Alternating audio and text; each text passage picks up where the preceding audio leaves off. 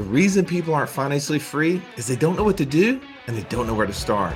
I want you to join Joey and I at the Virtual Inner Circle Live April the 4th through the 6th as we share with you the exact answers to those questions. We only do this event one time per year. I don't want you to miss out. Go to wealthwithoutwallstreet.com forward slash live and enter promo code podcast. When you're at this event, you're going to get your investor DNA. You're going to get access to up to six different passive income strategies so you know leaving this event exactly what to do, taking our decades of knowledge so that you can start becoming financially free. Go to wealthwithoutwallstreet.com forward slash live and enter the promo code podcast. Stallion, as I was listening to our guest today, Robert Pereira talk, it made me realize or discover, if you will, that I need to be spending way more time around operators the people who know how to do things, man. It reminded me just of whenever we interviewed Alex Hormozi on our podcast. And he was talking about how when he wanted to get in the gym business, what did he do? He went and interviewed the three top gym people out there. And after talking to them, he asked them the question who would be the three people, if you had to refer someone out other than to work with you, who would you tell them to go to? And he's like, this is exactly what we did when we work in the government business. If we wanted to get in a new industry, we would always go find who are the top three people in the industry. We'd ask them every question that we needed to know about what they did, how they did it, why were they excellent. And then we would say, who, if you had to refer out other than yourself, would be the three people you would refer me to. And we would go do the same thing with them. Well, what you're talking about, Russ, is really like the subject matter expert. At the end of the day, you listen to podcasts like this to he- get mentors, to get people to cast vision and give you the why behind everything. But in order to really turn decades into days, you have to have the subject matter expert giving you the how. And today's subject matter expert is Robert Pereira. And Tribe, if you've been thinking about investing in multifamily, this is your episode because he's going to unpack for you the three reasons why he foresees multifamily investments that might fail in the next five years. You're not going to want to miss how having the right debt, being overly optimistic about net growth in rent, and bad operators can really fail your investments. Let's not take any more away from this interview with Robert Pereira.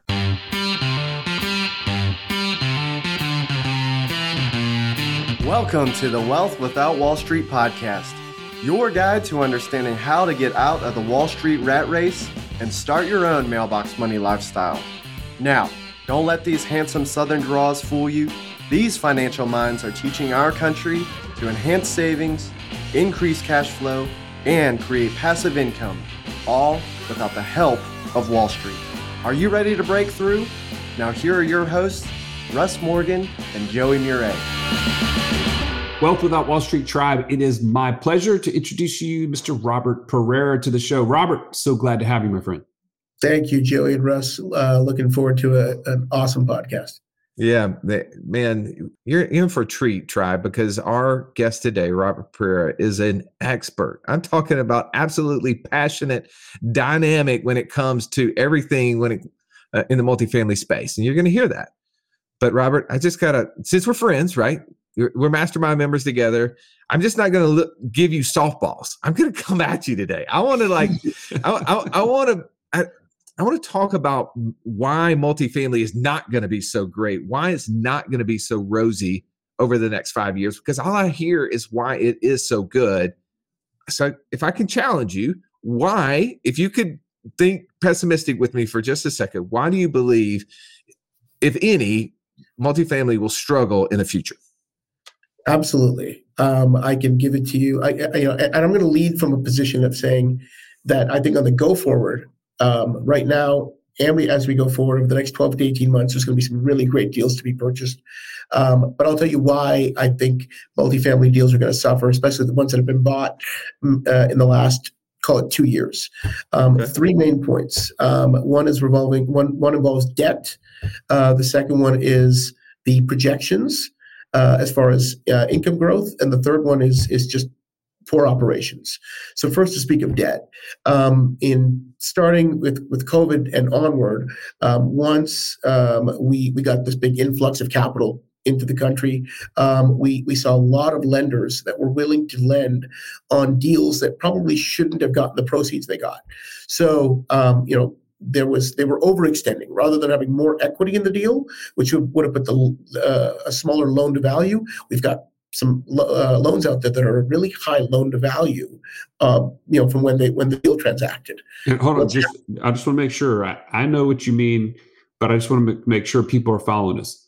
When you say that, let's just say it's a a, a twenty million dollar deal, a twenty million dollar deal that that probably should have gotten twelve million of debt, got sixteen million of debt and the equity made up the difference. So they're they're borrowing more than they should have exactly. against that asset. Exactly. Okay. With, right. And the reason the lender did that was was that were very rosy projections on rent growth. So they're like, okay, we're, we're lending you guys more than normal, but we think you guys are going to have an asset you're buying for 20 million that's going to be worth 30 million in, in 24 months.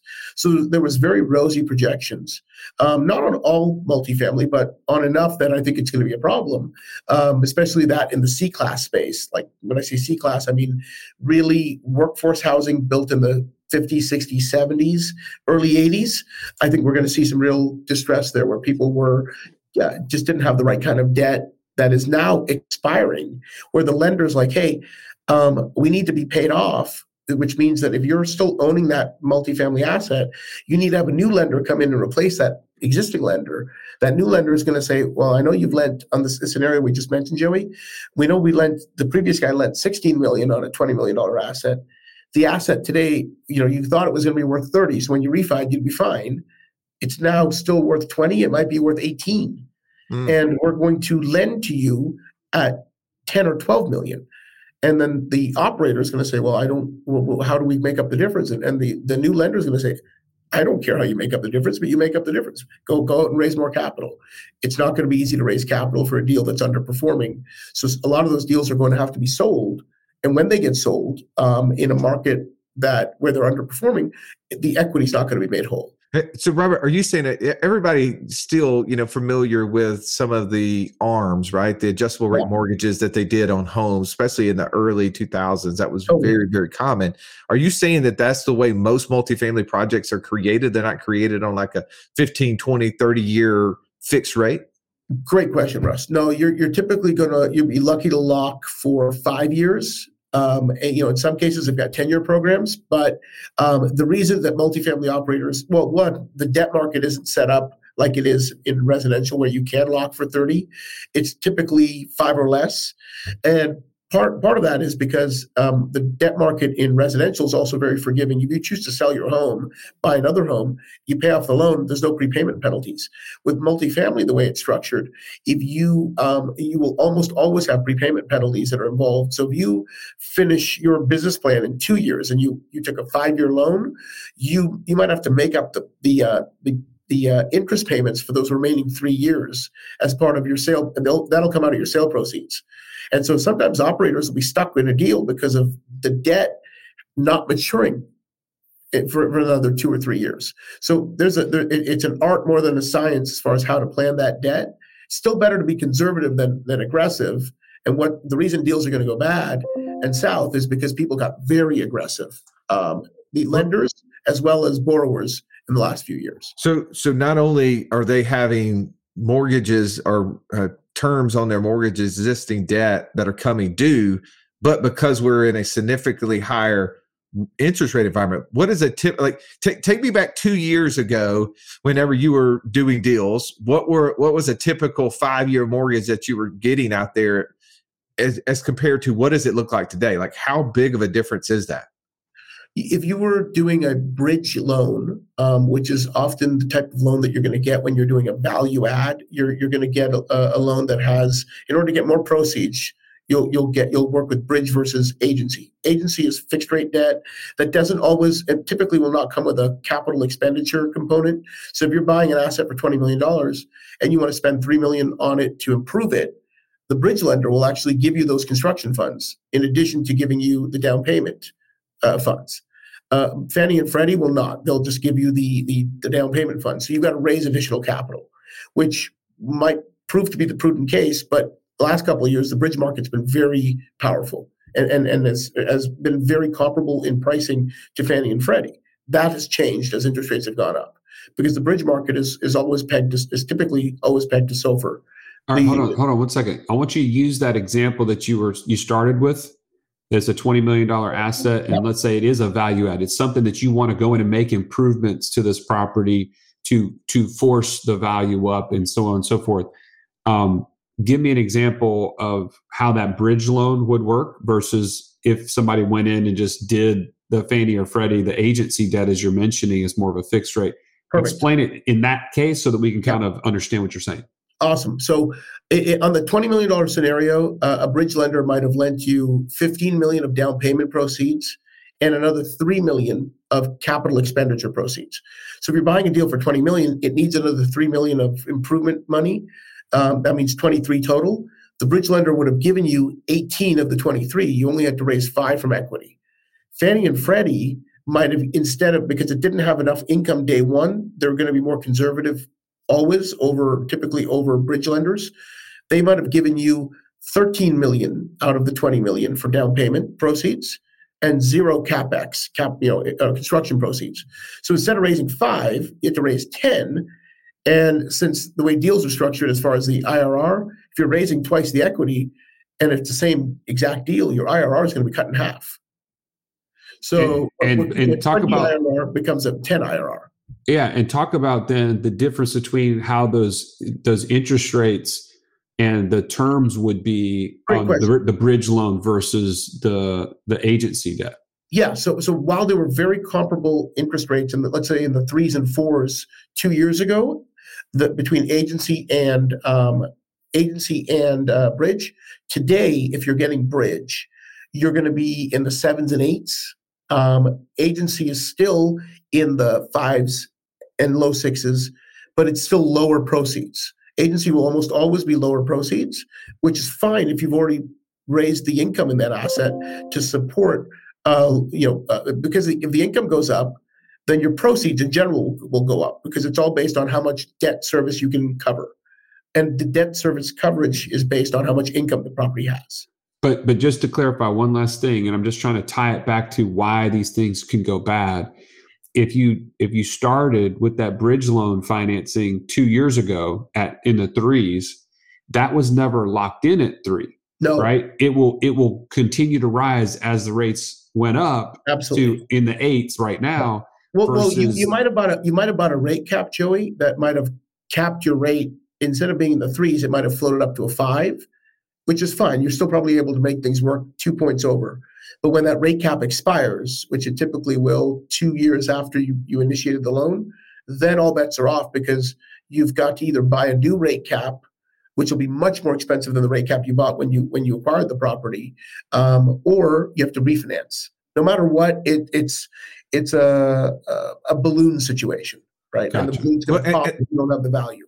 But that's the reason I wanted to bring this up, Trevor. I, I, I, hate to be negative on anything, right? But I want us to be diligent in our our focus, right? Financial freedom is when we have more passive income, we have monthly expenses, but we also have to be looking forward to how do we avoid the expenditures, like losing money, right? That that that puts us where our passive income goes down, yeah. right? And we and we don't we still have the same amount of expenses, so we're getting further away from financial freedom. So if we're in deals, we need to be asking our operators these questions, like what are the um, the rate caps that you have? How long are they in place for? How how well prepared are you um, for the rate increases that may happen? Are you going to be able to sell the deal before the expiration?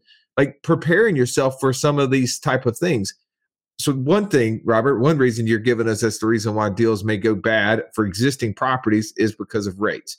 What would be another potential thing that you could think of that would cause deals to potentially be going bad over the next few years? Great question, Russ. So directly correlated to like the debt is the the reason the lenders were lending aggressively is because they saw uh, optimistic rent growth.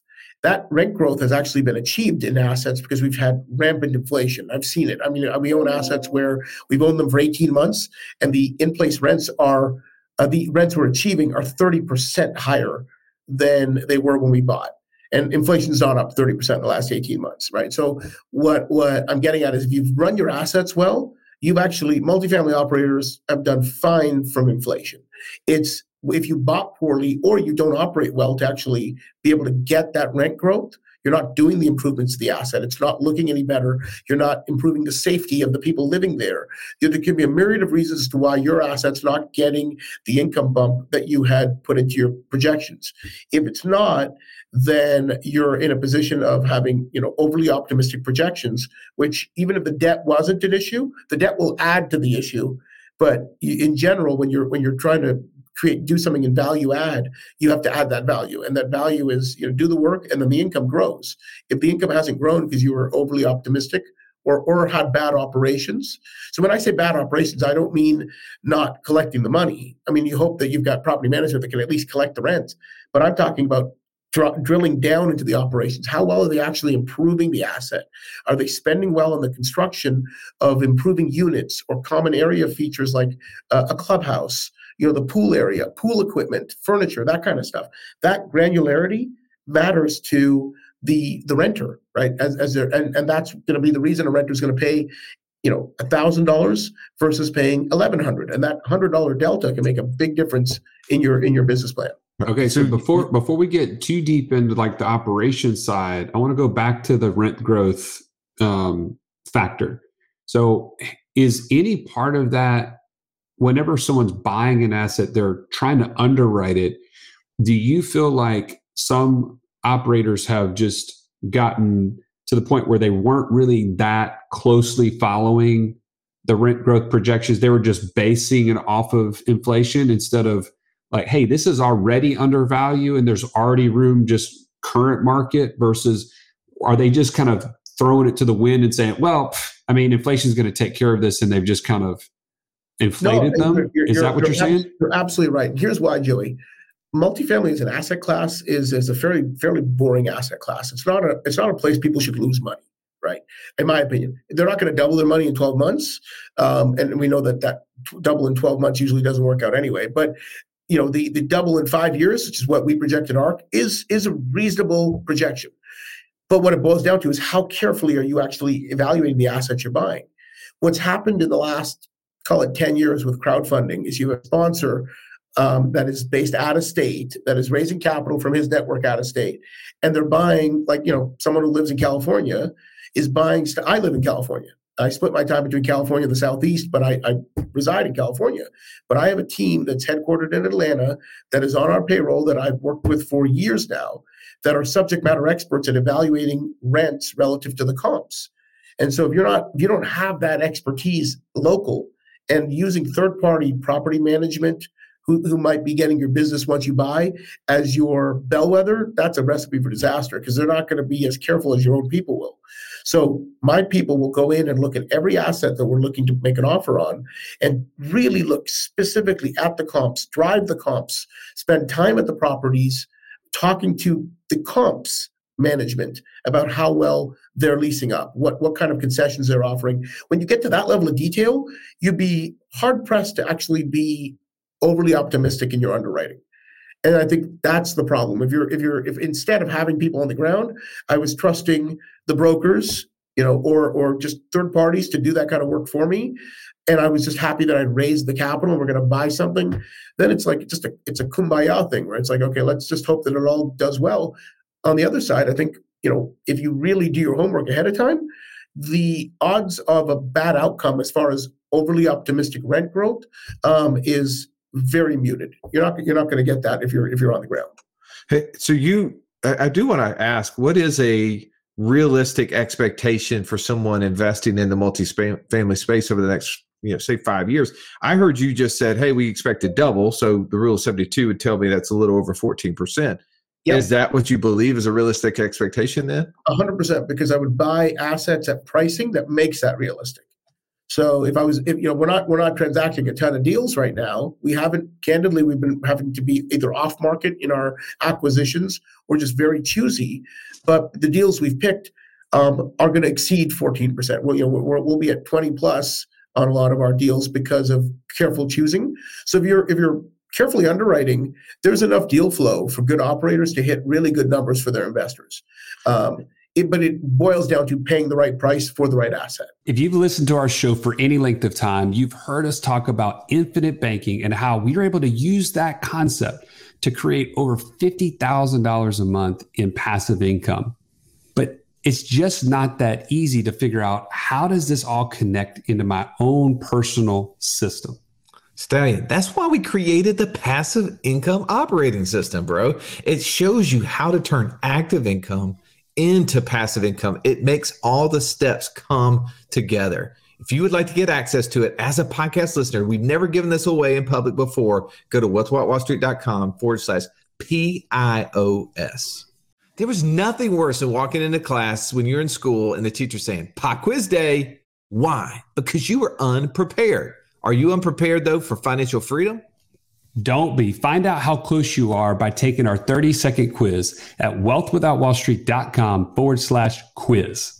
So let's talk about while we're still in this point number two, uh, people being maybe over uh, overly optimistic about you know rent increases. Some of that has to do with supply and demand. I, have heard out there. I don't, you know, I'm sure you look at this data. That's the reason I'm going to ask you this question. I've heard out there that we have way more demand for homes and I'm assuming apartments and everything else, housing in general, than we actually have supplies. Why we're we're seeing building everywhere, like just next to my neighborhood. There, there's a one of those um, investor, you know, go in and uh, buy it, put a renter like they, they're going to put the renter in there for you. Figure whatever the, yep. the name uh, of it is. Build, build, build for rent. I think. Yeah. B- build to rent. Yeah, exactly. Yeah. Built for rent or whatever. So are, are we seeing that in, in the multifamily space? Is there a lot of demand for new projects, and will that impact the rents for existing properties, or do you not see that? Is it harder, less space, whatever? And so these uh, value add properties are going to actually in, continue to increase in rent value because there's not enough spots. You got more demand than you have supply. Great question, Russ. So, if I was to generalize and say uh, nationwide, we are undersupplied in housing. So, the average multifamily deal is going to go up in value over the next five years. I believe that. Um, the the prices of homes will, will will rise. I think they'll be higher five years from now than they are today because we're undersupplied in homes too. You know, I, I, was I've been working in real estate since the you know pre Great Financial Crisis. I started in 07. So I saw, you know, we were oversupplied at that time. We stopped building for six years. We never really caught up. So we are undersupplied. But if you're going to try and pick winners in, in multifamily, it, it goes a lot more granular than that. You could have we own we own pro, uh, product class A product that is in tertiary Atlanta, so it's outside of Atlanta. Our rent growth is up 15% year over year on a lease up. It's called the Blakely. It's a beautiful Class A product, 420 units that we bought for in phases. We bought it for $89 million, good basis price. Um, and I only say that to contrast that with Class A apartments that are in downtown Atlanta that are currently oversupplied and have had rent drops already happen. So if, if we were to say, hey, in the southeast, can you buy anything that's Class A and have it be a, have a great outcome?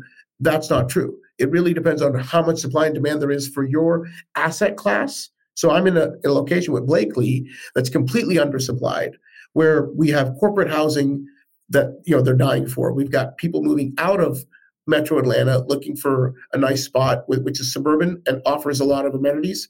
And so when you are benefiting from that, you're going to have rent growth. If you're oversupplied in your micro market, you, you, you can't fight the market. Ultimately, every property manager is going to tell you, hey, the comps are at this price. How do you expect me to get this if we have the same product? I love that. Yeah, it's a great point on the fact that just because we're in a national housing shortage, it does not necess- necessarily guarantee rent growth in all areas. So you have to be underwriting the deal from a local and hyper local kind of yeah. um, in indicator. So that's really, really helpful. Well, I don't know if Russ has any more questions about the rent growth, but I would love to talk more about the operators, like sure. bad operations in general. That's your third point. What what are some of those key things that you see are going to potentially implode certain projects or keep them from growing like they should? You know, I, I think uh, when you when you look at operations, like I, am not someone personally who invests in um, sponsors that don't operate because I feel like there's just another layer that can be compl- complicated. Now, I'll, I'll, I'll say that this that if the sponsor is very well, if the sponsor and operator have a, have a, a very good working relationship, um, where where I mean by sponsor I mean someone bringing capital into the operator, um, then then it's it's more of a symbiotic relationship. If someone's just raising capital for random deals, then you really as an investor, there's nothing wrong with going in with that that group, but you need to go one step forward and talk directly to the operator to get an idea of how their operations are. You really talk and vet the operations. Um, you know that that's why when when Sharon and I work together and, raise capital um, from sponsor groups, we talk directly to the investor. We don't just talk to the sponsor, who then talks to the investor, because we want the investors to know, hey, you're coming in with the group, but you're you have direct access to ARC, and we will tell you how the the asset that you're investing in, what we plan for it, how how well capitalized we are on it, how well operationally we are supporting that asset, because um, it, it's it's all about focus. To go one step further on on ops, uh, Joey, I would I would ask the the operator that you're you're working with, how deep is your bench? Because a good operator can become a bad operator if they're spread too thin. You know, you got we at ARC we have currently we have um, two people in our operations department and we have four assets that we directly operate. As we scale, we, we are we are actually we have more manpower than we need, and I'm happy to pay that personally because that just is, is a way to make sure we're protected and have really really good operations. I will always overinvest in operations directly from Sharon and myself. That doesn't come from the, the, the there's no cost to the investor on that. We bear that cost as general partners willingly because that's how we protect our investment and also protect our investors. So when I look at operations, it's like making sure that there's more than enough eyes on your individual investment and uh, making sure that that they continue to grow responsibly. And just because they're buying new stuff as an operator doesn't mean that they're not paying just as much attention to what they currently own. So do you see that like that's one reasons why deals potentially may be going bad in the future is that one they they they they got into deals with um, rates that were adjusting, and now they're adjusting at a significantly higher rate. Maybe uh, the property has maybe gone down in value because maybe they couldn't do the construction because of all the lumber prices. Right, as we last couple of years, it got expensive. I would imagine there's people that went in with the idea of I'm going to do value add in 2019 and then in 2020 everything halted and they said okay we can't do anything and then all of a sudden prices of lumber went up for a year everybody stopped. Then rates for everything went up and they're like oops can't do that. Now they're yeah. sitting there. That's an issue. Maybe that's hitting them from the um, the rent growth standpoint. But now as they're operating the project maybe they went in there saying hey we don't need as much in operations because we're going to get out of this deal in two to three years and they didn't get out for whatever reason. Now that yeah. now they're trying to expand.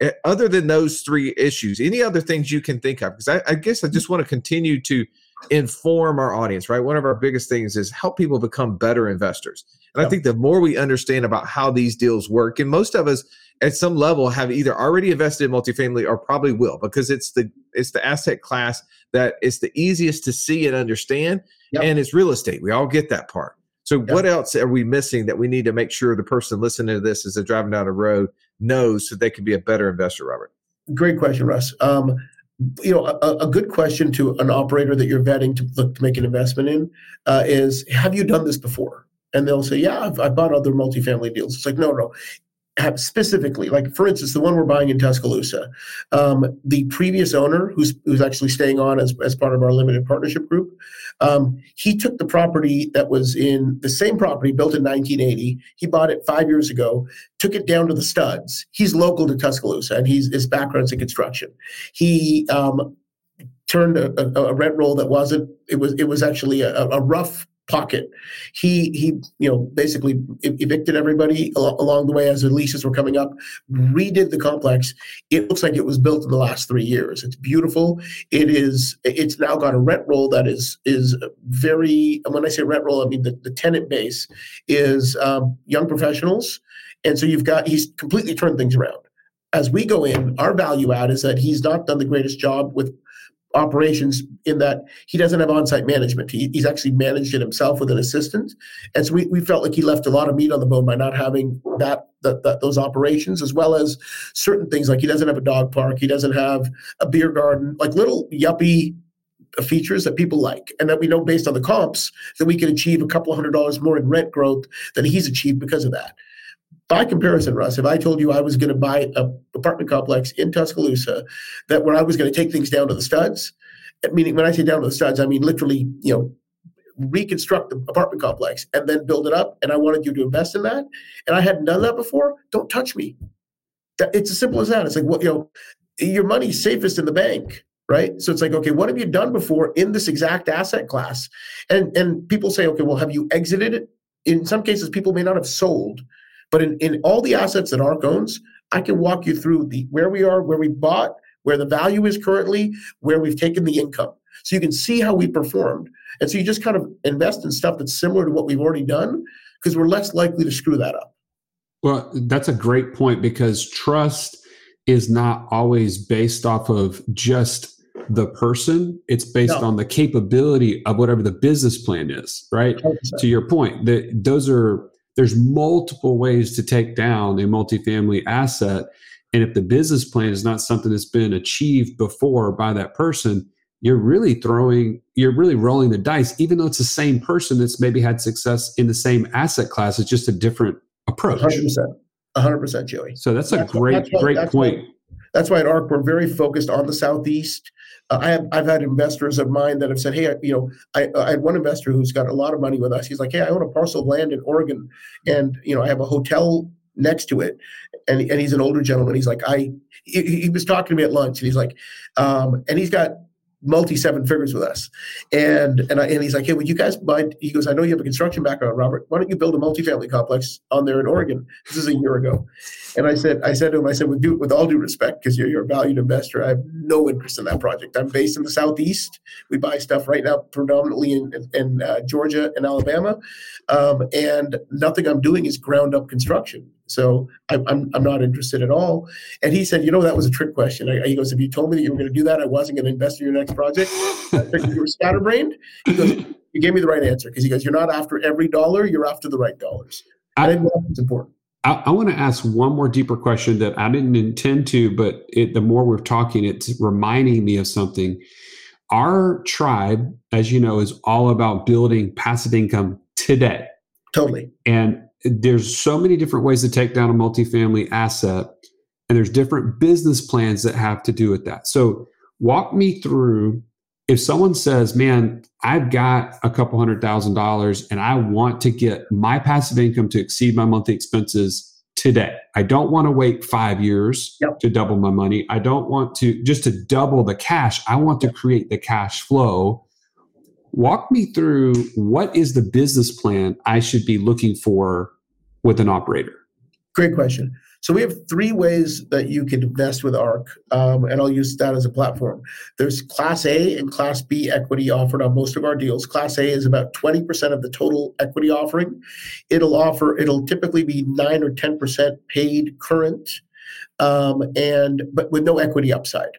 So you're going to get cash flow and it's coming from operations, right? There's no funny business. It's all based. That's why it's only a small portion of the total equity base. We want to make sure that there's enough cash flow in those assets day one to pay that.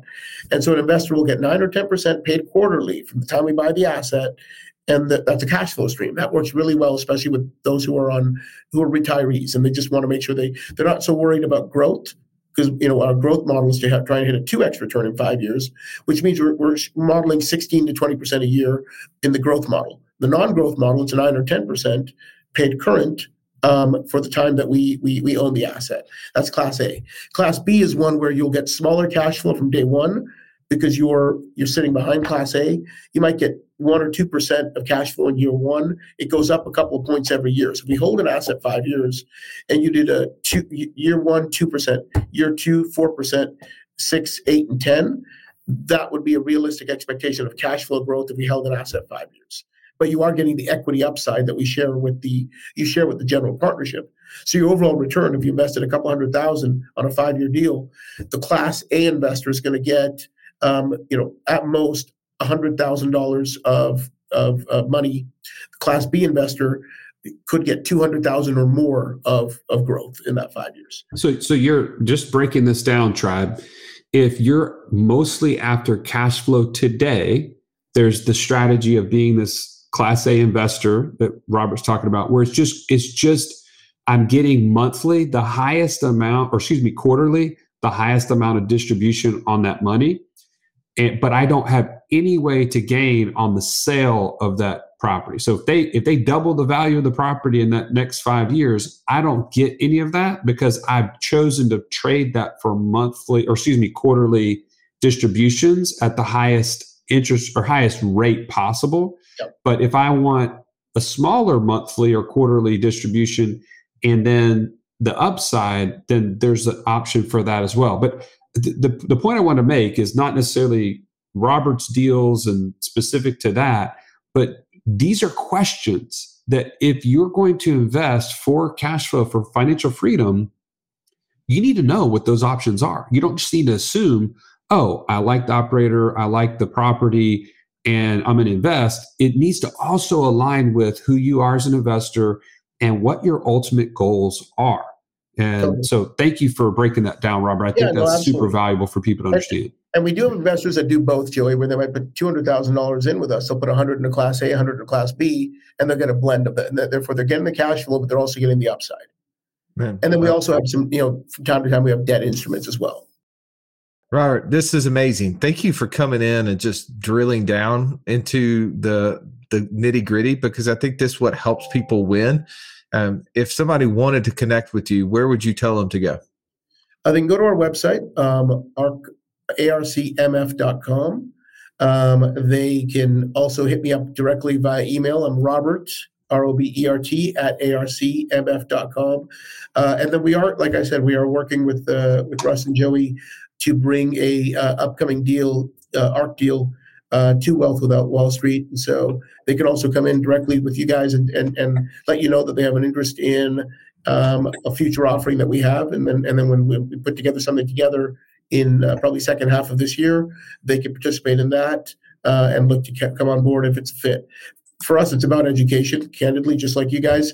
If someone comes in a year from now, two years from now versus right now, it makes no difference to us. Oh, love that. Thank you so much, man. Really appreciate you, Tribe. Hey, take action, right? Like do the research, ask the right questions. Um, if this is something that you're interested in, follow up with Robert. We'll make sure all the links are in the show notes um, but also share this with somebody else. The way people learn, the way you get better is being around people who are making you better, right? So hopefully you're already in our community. If not, go to wealthwithoutwallstreet.com forward slash community and join. But also bring others in there with you. You can hit the invite button inside your app and connect with people and say, hey, come in here. This is where we're talking about how to build passive income that exceeds our monthly expenses. This is how we're rubbing shoulders with the Robert Pereiras of the world who are the people that we want to know more about and what they're doing so that we can be more like them, right? The the better you are, the more people you have that are where you want to be, the more likely that's where you will get to. So please share this uh, with, with, other people. Robert, again, thank you for being on. Uh, as always, thank you for listening. Have an amazing day. This has been the Wealth Without Wall Street podcast. Don't forget to subscribe to the show to break free of the Wall Street mindset and begin building wealth on your own terms in places you understand so that your wealth will never run dry. See you next episode.